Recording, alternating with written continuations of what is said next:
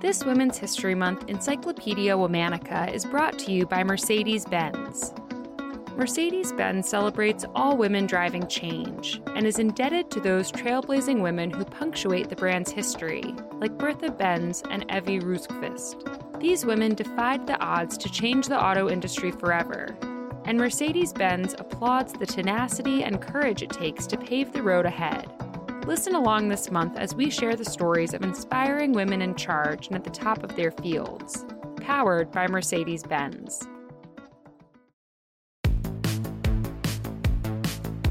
Hello. From Wonder Media Network, I'm Jenny Kaplan, and this is Encyclopedia Womannica.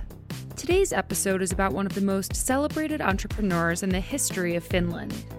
A pioneer in modern textiles and the industrialization of artistic product design, her signature style, bright colors, big patterns, remains extraordinarily influential on global fashion and design today.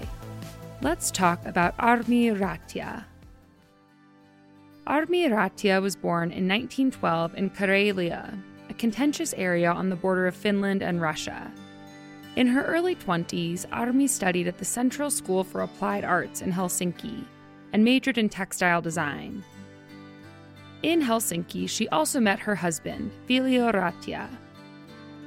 In 1935, Armi moved back to Karelia. For four years, she ran a small weaving studio where she produced original textile designs.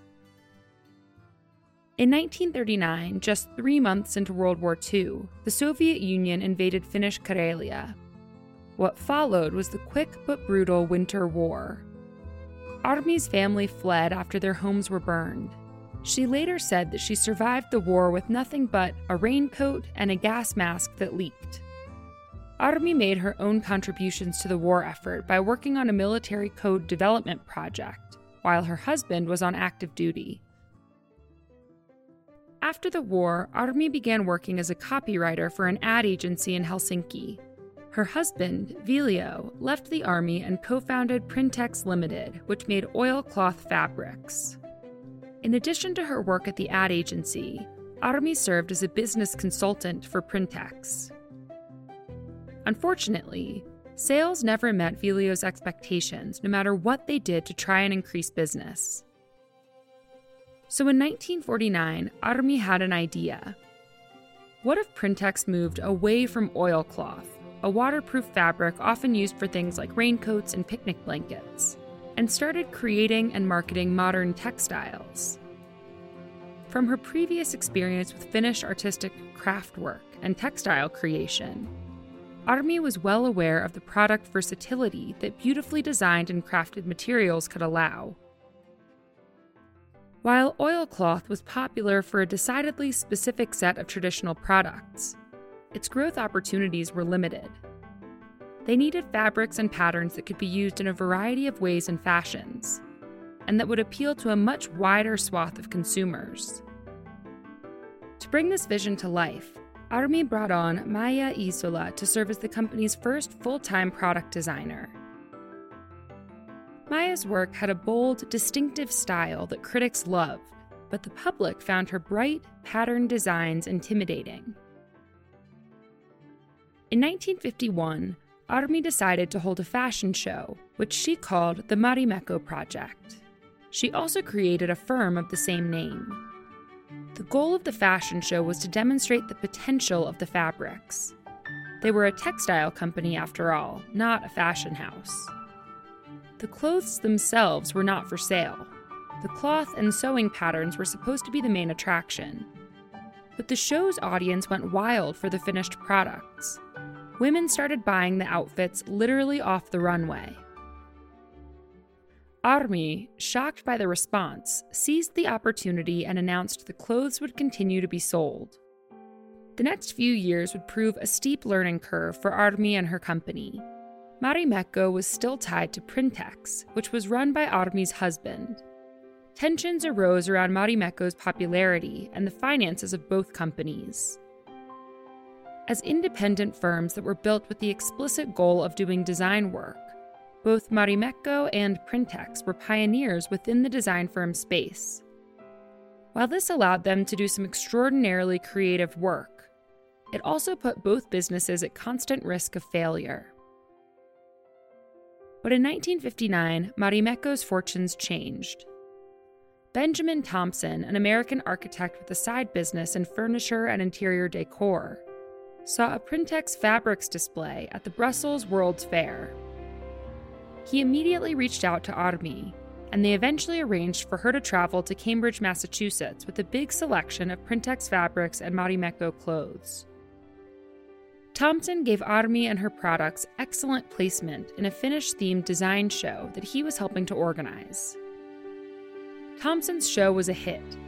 New orders started rolling in. It didn't hurt that John F. Kennedy, who was campaigning for president at the time, did a spread in Life magazine with his glamorous wife Jacqueline wearing Marimekko dresses. When the magazine hit newsstands, Marimekko and Printex sales went through the roof. All of a sudden, Armi was a celebrated figure in the fashion and art worlds, especially beloved by intellectuals and liberals who saw her as a fellow traveler. In 1962, Armi decided that Marimekko would become, as she said, a cultural phenomenon guiding the quality of living. She adopted the idea of creating a utopian global village that she called the Mari Village Project. Its aim was to house the staff of Marimekko and Printex, exist as a living laboratory for the two firms' product designs and ideas, and to develop new ways of life. Marimekko and Printex merged in 1966 under the name Marimekko while the company continued to grow at an extraordinary pace, massive expenditures on things like decadent nightly parties in the Mari village threatened the future of the company. By the late 1960s, it became impossible to continue operating with such financial negligence. Things had to change. In 1969, Jaakko Lassila was named chairman of Marimekko's board and immediately began trying to bring the company's finances under control. He got rid of the Mari Village project, the related parties, and a bevy of other extraneous expenses. For all intents and purposes, Armi was sidelined. But after a few years, during which Marimekko regained fiscal health, Armi returned to the helm of the company. She subsequently made the decision to sell licenses for Marimekko designed textiles to firms in Japan and the United States. This allowed foreign companies to manufacture Marimekko designs in their own plants. It ended up being a brilliant and highly lucrative business move. In 1972, Armi became a celebrated figure in Finland once more with the release of a clothing line that became the unofficial uniform of influential young radicals who had risen to power a few years before.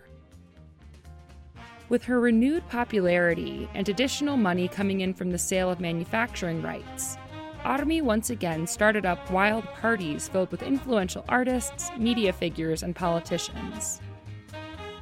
With all of the added expense, the company started losing money, and once again, Jaakko Lassila was brought in to put Marimekko's house back in order.